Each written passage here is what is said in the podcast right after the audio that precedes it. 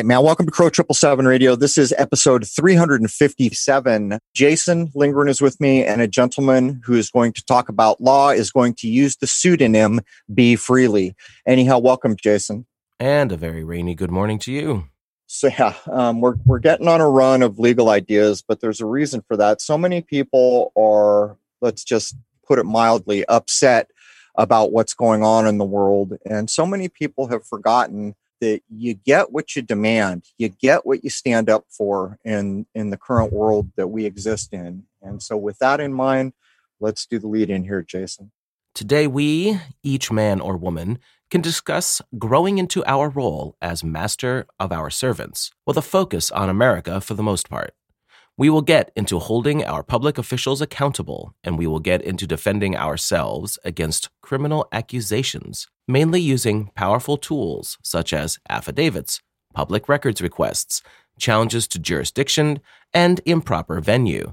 Challenges that are based squarely on your opponent's failing or refusing to follow the law as it is written dispositive motions, motions to get bad attorneys and judges yanked off of a case, sanctions, discovery strategies, and so forth. We will not be teaching things that get you in trouble, like common tells, making you look like a sovereign citizen or a terrorist, patriot mythology, proven paths to failure or misery. So, no, you do not collect $10 trillion. All right. So basically, we are finding a common thread in many of our recent, let's just call them legal episodes, law based episodes that are coming around to the conclusion that the law is usable as it exists if you know how to use it. Uh, welcome, B. Thanks. Is that is that where you're? I mean, we've had a number of guests saying there's nothing wrong with the law. The problem here is it's being misused. Yes, I totally agree. There may be things here and there, little minor things that I think could be adjusted for clarity, but overall, it's a beautiful thing. It's well written. And by and large, the main problem is that our public officials are ignoring the law and doing whatever they want, which hurts us. Well, we've we've entered a time where I think most of us have zero faith in officialdom. And in my lifetime, I've seen things as simple as a city council or even my dentist go from a very professional environment where it's pretty clear you're dealing with someone who's been trained and they're acting in a professional manner to what we're all experiencing now. But let's be let's hit the ground running. What is due process? So the way I look at that is you read the law, you see what the law prescribes is supposed to happen step by step and who's supposed to be doing something. You have certain authorized individuals who have to write a certain document. They have to submit it to a certain person. It has to have certain characteristics. It has to be sworn or affirmed or whatever. And all of this, this prescription of a pathway of how things are supposed to go by law, that's due process. So if someone wants to appreciate what you just said, clearly there's a way things are done. Um, are there examples? A lot of people get hung up because they think, well, I'm I don't know anything about the law. I can't write a document. And I think that's far from the mindset of a few generations ago. As a matter of fact, when I first started as a webmaster, I wrote every contract that I ever used. Um, that was before I walked away from contracts. But um, let's let's get to the point here. Are there examples that people can get a hold of to get them on their way? Examples like somebody has written out a flow chart or something. No, like uh, you know, like an affidavit. Someone wants an affidavit; they've never written one. That's what I'm getting at. Okay, so an affidavit, I wouldn't really categorize that as as due process as much mm. as a statement. It is stating the truth. So an affidavit comes from you, comes from your heart, from your own personal knowledge. You know, maybe you whatever it is that you're stating something about, maybe your family. I know that I am my fa- my son's father. So when some agency acronym tries to say they need proof of something, well, first off, I don't know why they want me to prove anything to them, but let's say that uh, I want a passport f- for my offspring. I can state unequivocally, I know who I am, I know who my offspring is. I can say, without a doubt, I'm the father. And nobody can refute that. So I would stick that in an affidavit. It's not really due process, but it's a statement of a fact. You know what, Jason? Why don't you jump in here? I've been up all night and I'm feeling a bit like a dull knife. Well, to go back a little bit with what you put in the, this intro here, there's something really important that I want to have constantly reiterated because it seems like people just won't let it go. And that's this whole patriot mythology, sovereign citizen stuff. Like I said in the last episode we did, there are people out there claiming to be the god emperor of the postmaster general and all this other crazy stuff and they're having you do all these mm-hmm. funny things with names and paperwork and I know that there's some validity to the corporations and all that, but in reality, if you're dealing with just a simple case of something and you have to deal with the courts, the laws are the laws, and this applies to everybody without doing anything silly or making yourself look like uh, you're putting paint on your face and wearing a Viking helmet. Good point. Yeah, I pretty much figure that if my eighth grade neighbor is not going to understand, they're going to raise an eyebrow. They're going to say, that dude's weird or if the guy under the bridge is not going to get it, then I need to do. I'm doing something wrong. I don't need to go to any kind of weird stuff, as you put it. I, I'm me. I can say what I need to say in a simple way and it not come across strange. Think about you're going to put whatever it is that you're putting out there, think of it going before a jury of your peers you know you say peers in quotes but these are these are people who are largely brainwashed or they don't care. Think about what you're saying going in front of them right? Well i think the other thing we could address is the laws of as they are written are fine. Mm-hmm. corruption is another thing. So if you don't actually understand the laws as they are written that then can be a problem and they might try and trap you as they do to so many people. So if you actually know how to stand on your own ground within the workings of the actual functioning systems, you can actually go after them. You got a bad attorney coming after you, well, make a bar grievance. You got a judge being a total shithead, that's fine. There are ways of dealing with these things, and, and that's what I just want to point yes. out to people. This is for everybody.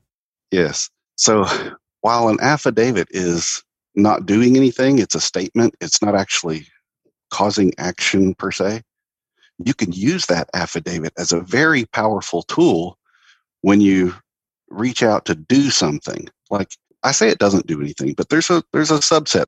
If it's a special, if it's a certain kind of affidavit, which is alleging a crime, that's a criminal complaint. And back to due process, there are certain people who some man or some woman sitting in the role of a judge, a magistrate, a grand juror, they have a duty that when they when it's made known mm, they, when it's made known to them that a crime is committed, they have a duty to act on that. So this affidavit going into their hands invokes their duty by law. There's a certain procedure that they have to follow. And they're required to. They signed up for it. It's their duty of office. Well, that's that's kind of an important point because I think a lot of people think if I do this, I'm going to get into this legal fight. But what you're pointing out is there's a procedure in place. It's not yes. about the fight; it's about properly submitting the things that this procedural system needs. And once that's done, the procedures happen without a fight. Yes, exactly. And one thing I think that's that's confusing for people, and uh, it's very commonly confusing. It's hard to people don't tend to hold their officials accountable on just a random Tuesday. They only get interested in reading all this boring stuff about what these people are doing wrong after it comes and lands on their heads. And so the confusion comes in is, but he did this to me and that's not right. And they think they're getting themselves off the hook. There's actually two completely separate things going on. One is the accusation against me, and one is me noticing their crimes. Totally separate. So if we can keep that in our minds, keep it distinct, that really helps to move forward. Can I ask? A, I don't want to get too far off track, but when the courts closed and everybody knows why, do you feel like that was a violation of everyone's due process? I do. Okay. When you say closed, you mean uh, related to uh, yes. health concerns? And, yeah. Yep. Yeah. So yeah, they they don't have any kind of legal basis for that. So the, the reason I asked that is because then there must be processes that can be put into motion which would force that to be addressed in some way. And the reason that that's on my mind is I, it's like a week ago, uh, taking care of my mom. So I'm stuck in front of a television and I heard, oh, the courts are reopening. And I started thinking about, you know, what what's going to happen here? Are we going to live the rest of our lives? Will all the complaints for everything that just happened plug the courts till the end of time? But um, anyhow, I don't want to get too far off track here. And then there's the other aspect of it with the mail being backed up, as we were discussing previously. So they, they, did two things. They shut down the courts and then they were having bad excuses of things not getting delivered, which is still happening to this day, by the way. That everything, since we are in hour one, we won't keep throwing these terms around, but the health concerns, it's the excuse for everything. It's the excuse for bad service at a restaurant. It's the excuse for places closing earlier, not being open. Right. It's, it's like, you got to be freaking kidding me. How long are you going to milk something for?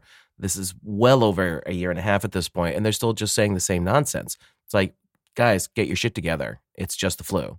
Not only that, people are signing things that they're not even supposed to. I've had things delivered to me where someone had the nuggets to sign where I'm supposed to sign. It says Covidius minutius. and it's like, what's going on here? But anyhow, we're going to pull off track if we keep commiserating. What I like to do in this situation, I need to get something before somebody, and they're saying court's closed, whatever. You can't come in here unless you harm yourself, whatever. So in Texas, I'm fortunate that we have it's straight up written into the rules of civil procedure. You can look up Texas rules of civil procedure and Rule 21A, subsection A, subsection 2. It puts email and fax on par with hand delivery and mail. Wow. So, yeah, I can just send them an email. Now, you'll have to look at that in different states and different countries. You have to see what is the local rules. Now, these rules are binding on them, not me, but I know that they're binding on them. And so, if I if I want to hold them accountable to that, I know there may be another fight going on that may cause another layer of me holding them accountable if they, as they so commonly say, oh, we can't file something that, that we don't receive fax filings or email filings. Well, Yes, you do. Rule 21A says you do. Anybody can look in their own local rules of civil procedure and look for service methods. That phrase will lead you to the rule that says how things are required to be served to each other in a court context. And that might even be more powerful than, say, a Zoom meeting where they're going to mute you if they don't like what you're saying. Exactly. You get to say it all, you get to put it all in writing. And then, oh, that's another thing we have the idea we before we're really into this deeper. Um, we have the initial idea that we write up a document we send it we get it into their hands and now there i'm done. And we don't realize nothing's going to happen with that document. And then we feel betrayed when it seems like it was ignored. But the judge is not going to take a look at your document. He's not supposed to. He's supposed to wait until there's a hearing because there's an opposing party. There's somebody on the other side that needs a chance to be heard as well. And so the proper, again, back to due process, the way that this should work is you get your document in there, you give a copy to the opposing party, and they have some certain amount of days to respond. And then there's a hearing, and then the judge will preside over the hearing. Well, if you never set your your motion or your objection, you never set it for a hearing, nothing's going to happen. It's just going to sit there. And man, I wish I knew that years ago because I felt like everything was getting ignored. Probably a lot of people feel like that. So you have here your state's constitution and the federal constitution. So this is important to understand what the differences are depending upon what situation you're dealing with because there are going to be variations or even where you have to go to, right? Yeah, so the constitutions they will uh, lay out for us this is kind of like basic bottom level. Everything is built on that. So if you see in your constitution that your government, your public officials are not allowed to do certain things, then whatever rules they've come up with, statutes, codes, anything that's beyond that, that they've tried to build on top of that, but they didn't have the right to begin with, well, then you can challenge that. And do you see happening too often, maybe, that uh, they're violating the actual procedures? And if you don't know those things, you obviously don't know that they're doing it in the first place. Yes, they do violate, but, I haven't seen a lot of traction, people getting a lot of traction with challenging the constitutionality. I know it happens, but I think that the the best traction we get is by holding them accountable to their rules, the things that they know that they're supposed to be doing, as opposed to, hey, the rule itself is bogus. I don't, I don't see as much traction with that personally. And that brings you to the next point the codes and rules of both civil and criminal procedure on both the state and federal levels. So, once again, you need to know what it is that you're dealing with in the first place, or they can, they could trample all over you. Oh, yes, and they will on a regular basis. It's so unfortunate. I see it day after day. People that don't know what the law is requiring these public officials to do and don't realize that these public officials are so far out of line and you know just by the public officials saying to the people some acronym or some bunch of letters and numbers and then that somehow is supposed to be sufficient notice of a crime or something and they drag him in to talk with a prosecutor. Well, I'm sorry, due process doesn't involve anything about you dragging somebody in to talk with a prosecutor, but people don't know this. So, yes, you're exactly right. If people don't read this and understand it, they're they're not going to know when they're being stepped on. You feel like the abuses are worse and like we've heard so many times do this, do this, do this. They're going to to try to resolve something at like a municipal level and we've been told time and time again that you're pretty much going to get abused until you get above that. What do you think about that? Is it is it are you more likely to be abused in the lower courts, local, municipal, that kind of thing, than you are once you get above that? Well, I think that's true. I also have to recognize that that's where uh, the lion's share of the interaction happens anyway. So most of the time, you don't start out with an accusation against you from one of these higher levels, it's usually happening at the munis- municipal level, right? So I guess it stands to reason. But yes, they do seem to just blow off everything. Uh, you know, you have. I had a judge tell me one time, as I had put in a, a motion for an interlocutory appeal, and this judge presumed to deny the interlocutory appeal.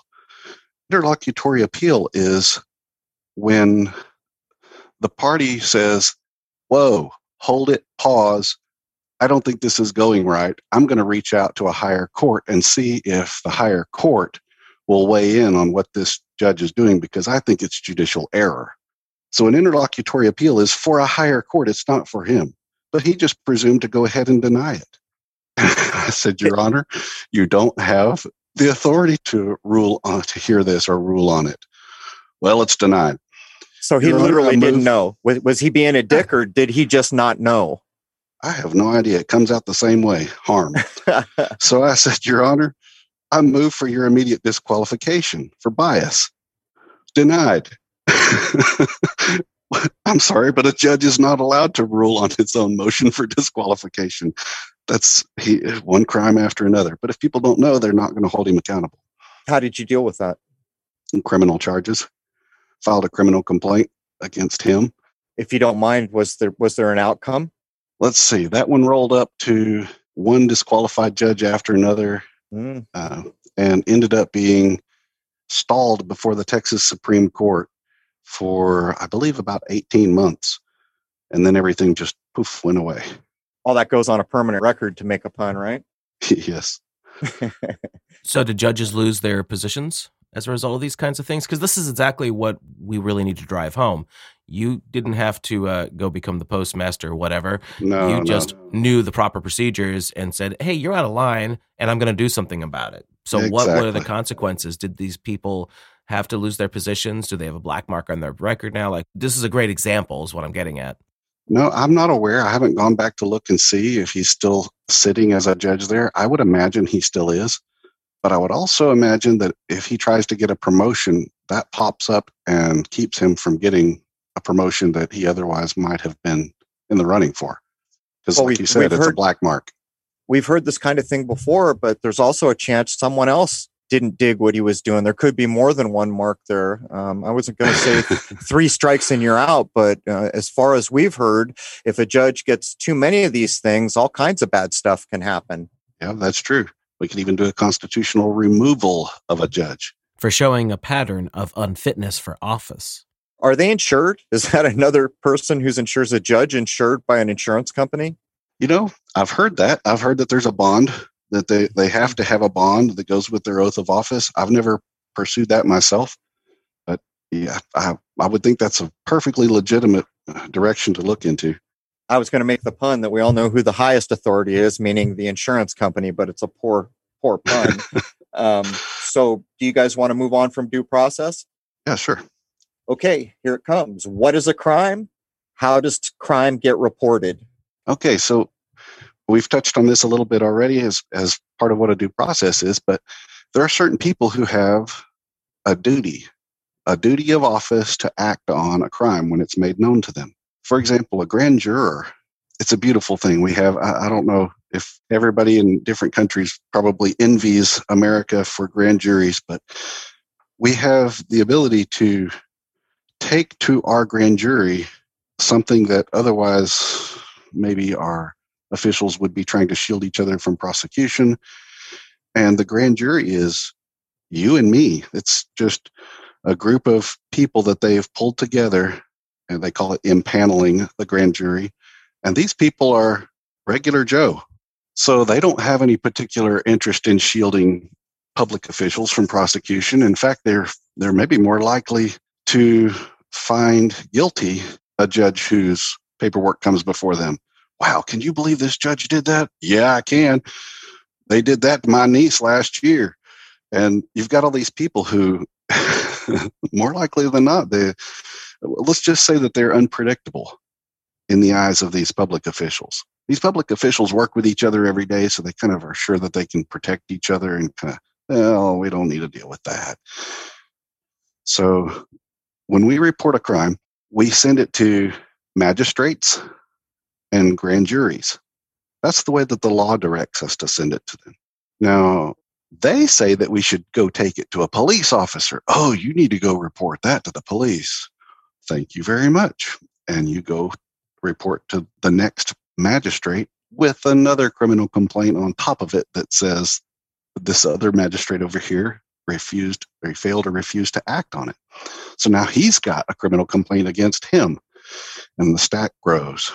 Have you seen this happening where it's just kind of going from one to the next and nobody wants to deal with it and they think that they can just keep blowing you off because they're untouchable kind of a thing? Yes, they do feel untouchable. In fact, I had one judge in a municipal court. You're talking about municipal not being uh, respectful of the laws.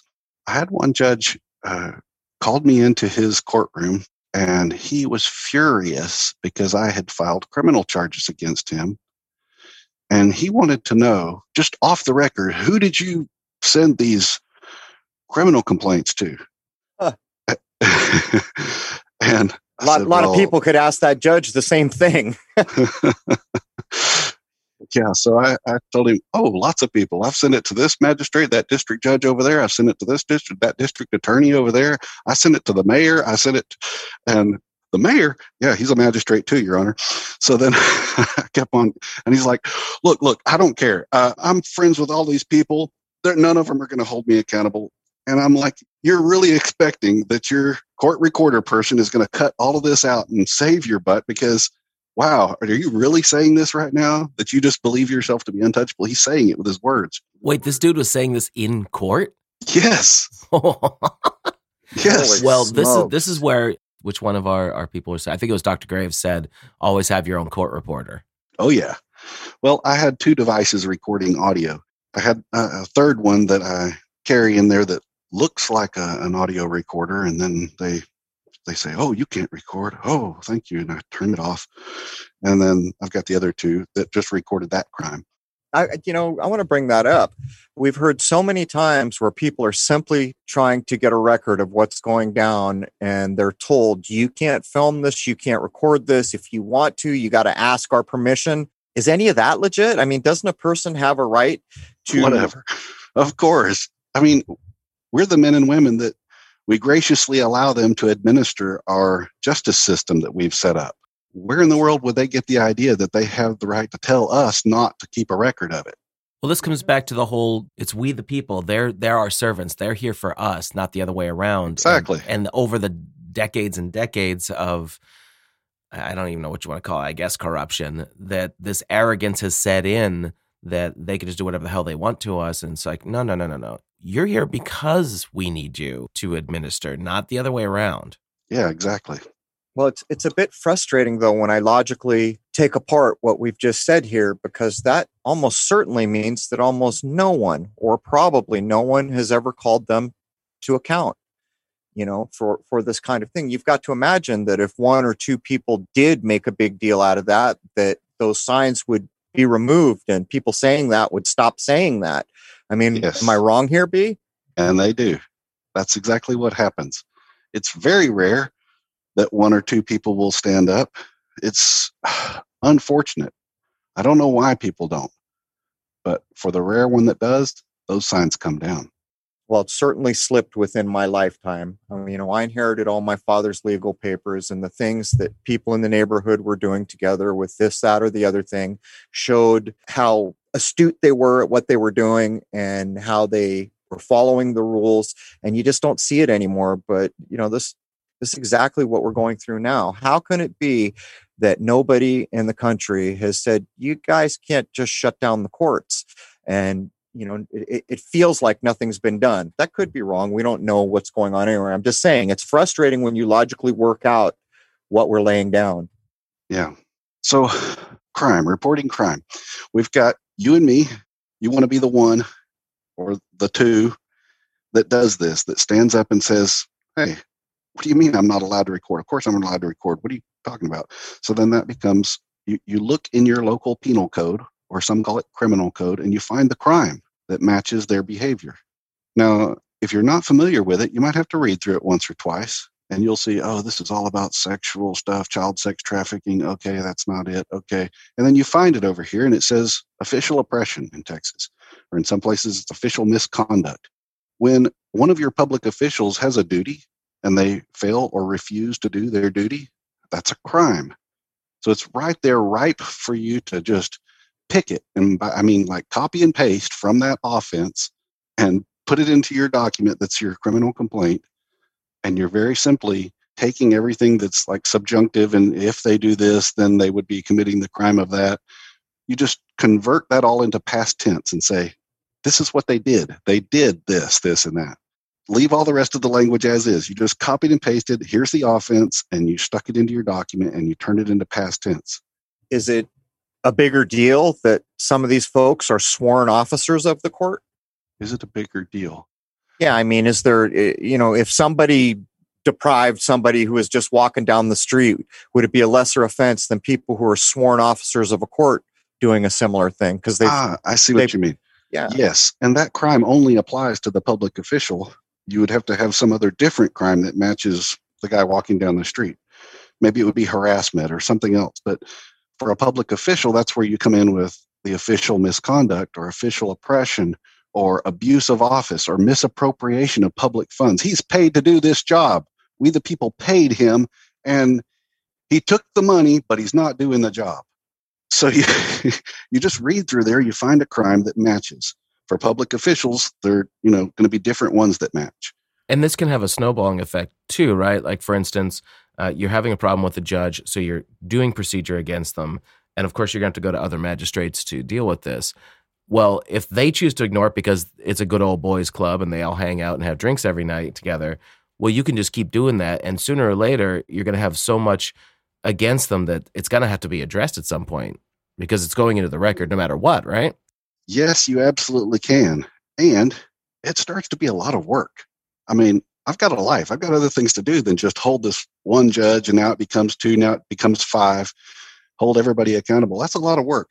So, what I like to do is be strategic about it. If I find that this particular magistrate isn't doing his job, I'm going to go and do a little research and see well, when did he get elected to that office? Who did he run against? Was it ugly?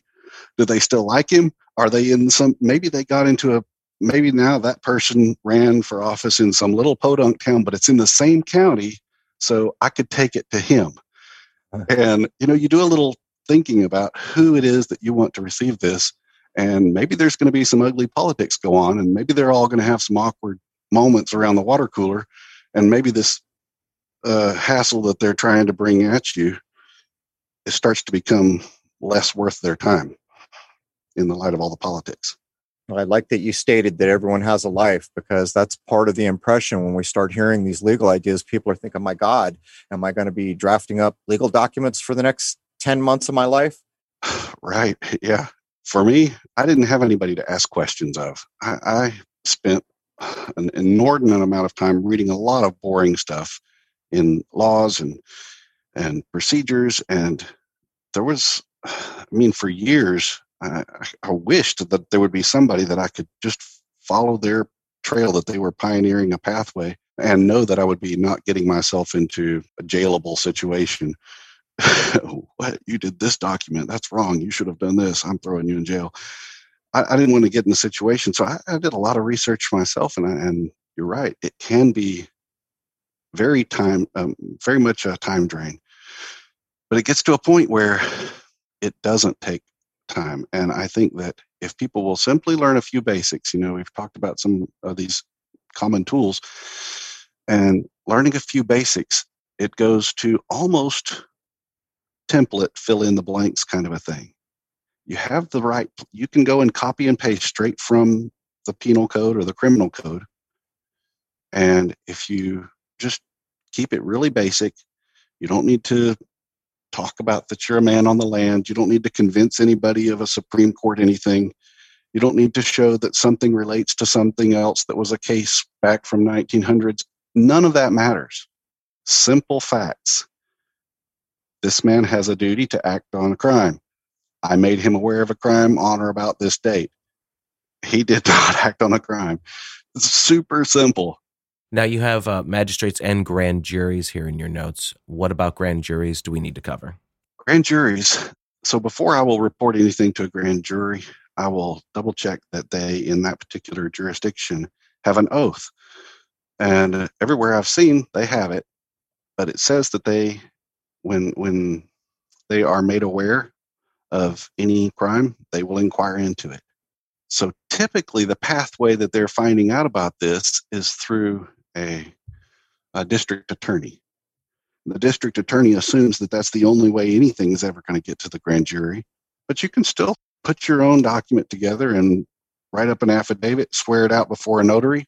Uh, and, and maybe I should revisit that just a little about logistics. But you put this in the hands of the grand jury, and now they are required to follow their oath.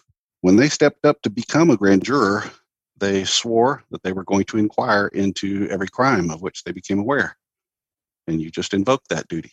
What's the procedure for that? So if you're getting an affidavit, all legal, all the things you got to do, what would you actually do to get that into their hands? Like, do you have to go through the, the, the judge at that point to make sure it gets over, or is there a different procedure for that? No, you don't. You just uh, you're going to put it to the address of the prosecutor, the district attorney, but it's going to say to the attention of the grand jury foreman. So you'll put your affidavit together. It's a sworn complaint. You've stated the crime, you've stated who did it, when, and where. I have reason to believe, and I do believe, that this person on or about this day in the county of whatever committed this crime. They did this, this, that. And you put some bullet points in there, statements of fact. No conclusions, no legal conclusions where you're assuming that this means, therefore, he is a. No, none of that super simple, just the facts. And because it's an affidavit, does that mean that they have to address it legally? Yes, they do. With a time limit, right? I don't see anything about a time limit when I look at their oaths. They're sitting for probably six months. And what they sometimes will do is they're not really sure, they hold on to it. And that hmm. puts the accused in limbo until the last day that the grand jury is sitting you know they have to deal with it during their time frame of when they're sitting. It doesn't have to be within a certain number of days even though it commonly would be. Well this is once again like what alphonse is always saying the power of the affidavit. You just have to understand that that is it's kind of like your broadsword to go in there and start taking swings at the situation. Yes. And the affidavit like we were saying earlier it doesn't do anything on its own except in these few situations. If the affidavit is a statement of facts about a crime and if that affidavit is presented to someone who has a duty to act on crime, then that's when it, it triggers these duties, right? Other things that you might have an affidavit about, it it's really goes more to evidence. And so then it's useful in a motion or it's useful in an objection or when you're raising exception in the courtroom or things like that. As a sworn truthful statement that cannot Yes. be that cannot be, I don't know, gone against once it's once it's not been rebutted, then that's like gospel truth. In other words, some judge can't just say, Nope, don't like your affidavit. Exactly. That's exactly right. Has a judge ever tried to do that where they just ignore an affidavit and they just like, no, I'm not, I'm not allowing that? Like, does that happen? Oh yeah, yeah, it does. And so then you'll have to say you'll have to uh, give the judge say, uh, Your Honor, I move that this court take judicial notice of the fact that there is an affidavit standing here. And when you have the judge take judicial notice, it is a special kind of notice, and it is only for something that is a fact. You're not arguing something and hoping to convince the court of something. You're informing the court of something that's already a fact. Firsthand observation going on right now. We can all see this. Yes, exactly. Your Honor, uh, this court will take judicial notice that there was already a hearing on the 3rd of May. And that's not something that's to argue about. It's just a fact. And maybe he didn't realize it. Maybe he did and he's trying to blow it off, whatever. You're bringing it and highlighting it and saying, this is a fact. Or, Your Honor, this court will take judicial notice that the official court record contains no charging instrument. It's a fact. I want to ask this. We've seen other examples where people are trying to stand up for themselves and they're simply trying to get a document out of their hand to the clerk or wherever it goes in the courtroom and they're being told no. Does the court have to, I mean, if you're in a courtroom and you try to submit, does a court have to take the document, whatever it might be? the court needs to follow what's called the rules of evidence. And if you're trying to submit your grandmother's recipe, it doesn't line up with what the requirements of an affidavit or any kind of admissible evidence. So yeah, they the judge you, you started to ask about a clerk, and a clerk would have a different rule than the judge. Judge gets to decide if something is admissible evidence or not. Clerk doesn't get to decide that. The clerk just has a duty to file stuff and index it and organize it and keep things numbered in a way she can find it. So That's- we're back to procedure.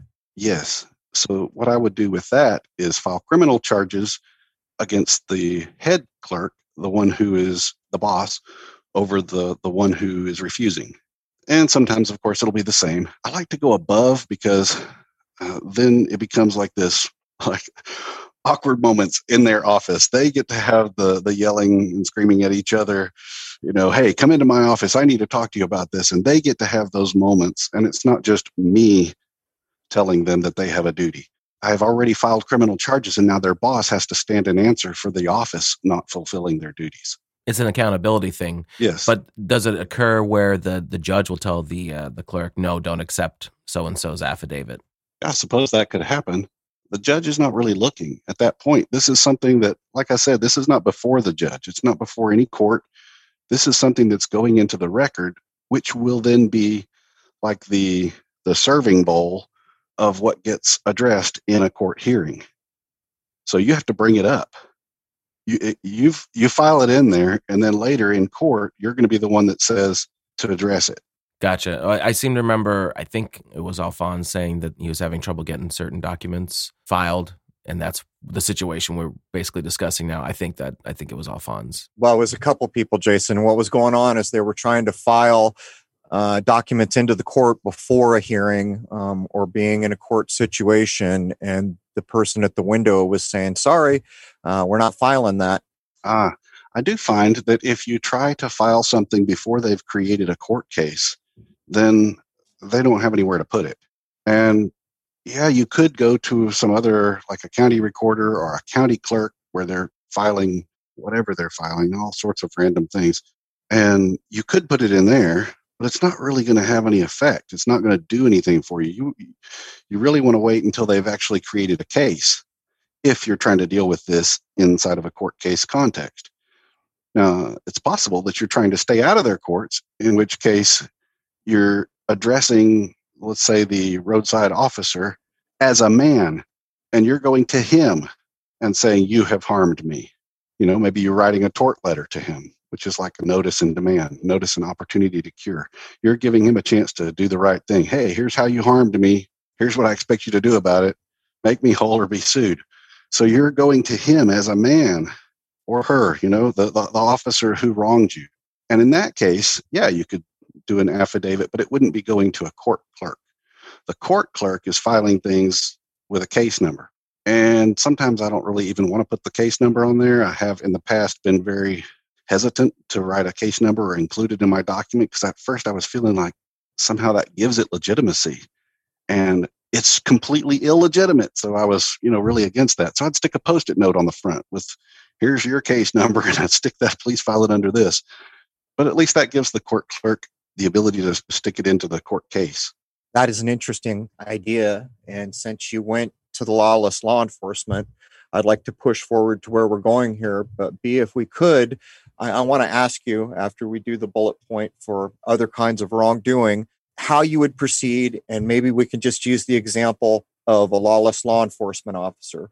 But the next thing we're going to cover here is what about other kinds of wrongdoing? Lawless law enforcement officers, unethical attorneys, unfair judges, or simply standard street criminals. So, can we let's just say you got pulled over and some lawless that you you know the the police officer did a clearly wrong thing to you can you just kind of outline how you personally would choose to proceed yeah I, there are different ways to respond to different kinds of wrongdoing so you know everybody you look up and down the street and every single man or woman you see is capable of committing a crime but they're not all capable of committing a violation of the attorney rules or the judge rules. Judges have what's called the Code of Judicial Conduct. So if you have an unfair judge, well, that's a violation of one of the canons that he has sworn to uphold. He has said that he's going to follow these canons, and that's his, he, he put his name on the line there. So when he signed up for that job, he put himself in a position to follow all the canons in his Code of Judicial Conduct. And if you catch him violating one of those canons, then you have a different way to respond to the wrongdoing. That's what I mean. You categorize all these actors. Some of them are law enforcement officers and they are breaking the law. So you can catch them in terms of committing a crime and you can also go look at the the rules that a peace officer has to follow. And you can go after you know, in most states, it's called POST, P-O-S-T, Peace Officer Standards and Training. So they they certify these officers to do certain things, and in order to get that certification, they have to agree to follow certain things. Well, you catch them not doing that, you get to report them. And same thing with the attorneys. Man, these attorneys, unethical attorneys, if you categorize all these actors into here's what set of rules they have signed up to follow and then go find the rule that they broke well then you have a, a, special way to report that does that make sense yeah this comes back and i think jason and i covered this a long time. Weren't we talking with someone about legal ideas jason where they basically maybe not all encompassingly but they stated that towing someone's vehicle is undefensible. And uh, they wanted it in this tax showing that they have no right to deprive you of your property and then impound it and do all these things. But that's you know as you're talking about attorneys in my mind almost most attorneys in the way they're acting just their job is unethical maybe it's not all of them but you know you walk into a courtroom and there's that damn sign on the wall you can't record what's about to happen to you in here you know or the police officer that's stopping you, an armed man stopping you because you didn't put on your blinker or something. And what's happened right. is most of these things end up being indefensible if you know how to conduct yourself. And then it goes back to what you're saying before. You know, you don't want to spend your whole life because some jackass hassled you for a blinker. Exactly. Yeah. So you learn to nip that in the bud by being, uh, by mounting a, a powerful offense. And that becomes a really good defense as well just as an offhand speculation, how do you feel about vehicles being towed? oh, it's a crime. I mean, you got from the aggravated assault, they've approached you, you know, wearing prominently displaying a number of deadly weapons, and they're telling you you have to get out of your property, and then they're going to call up a tow truck and and they're going to go rummaging around through your property. Oh, they call it they have to do an inventory, but that's unconstitutional. we have that's unlawful search and seizure. It's unwarranted and it's unreasonable. And yet a common and seized. procedure. Oh yeah, every day. And then they've Uh, conversion is what they call it when something you steal somebody's property, they you know haul it off to a tow yard or something. That's called conversion. That's another crime. One guy, one officer, after he pulled me over, he didn't see my license plate. I've got a license plate that's not registered anywhere, but he didn't see that because I got my tailgate down, and he was so rudely coming up close to my uh, my rear bumper that he couldn't see past the tailgate to see the license plate, and he was calling that a crime. My li- my tailgate was down. That's a crime. And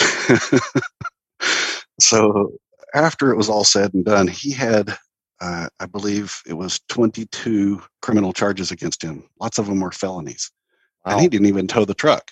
Other ones have towed the truck, and they've ended up with even more but yeah, this guy, uh, he, he said, congratulations for being the, the most difficult traffic stop of my career.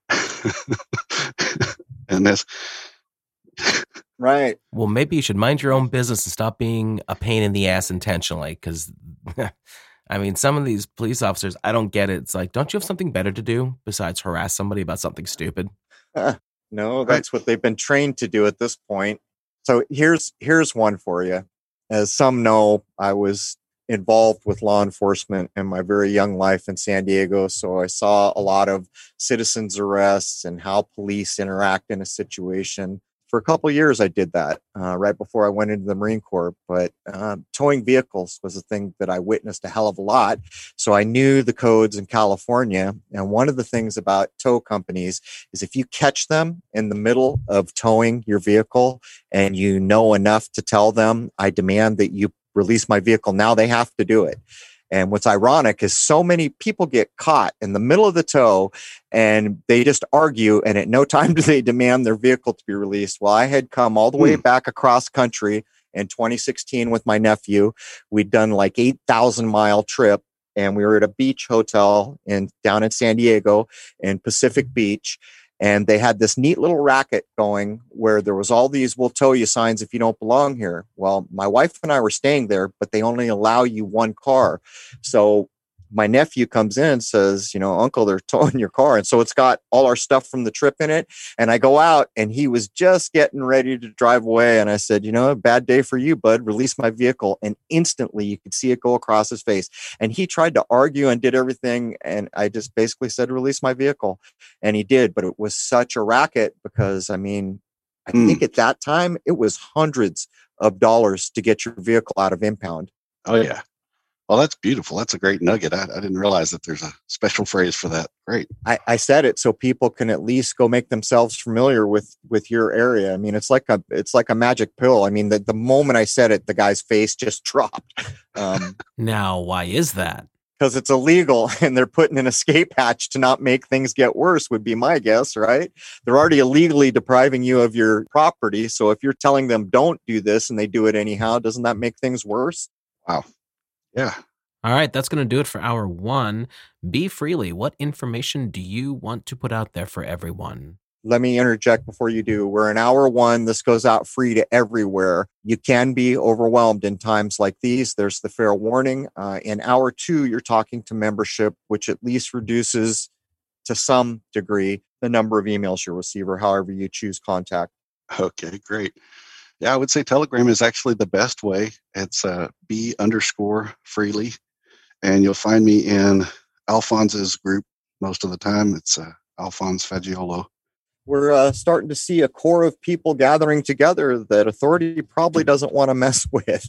We've told the story about Alphonse, we heard through a third party that he was known from state border to state border, and we have it on good authority that they actually closed the court to avoid him coming in and blamed it on Covidius Minimus. But anyhow, there is hour one of episode 357, Jason Lindgren and the pseudonymed guest. Be freely. He's told you how you can find him on Telegram in and around Alphonse's core, I'm guessing. And we'd like you to join us all for hour two over at crow777radio.com. That's C R R O W 777radio.com.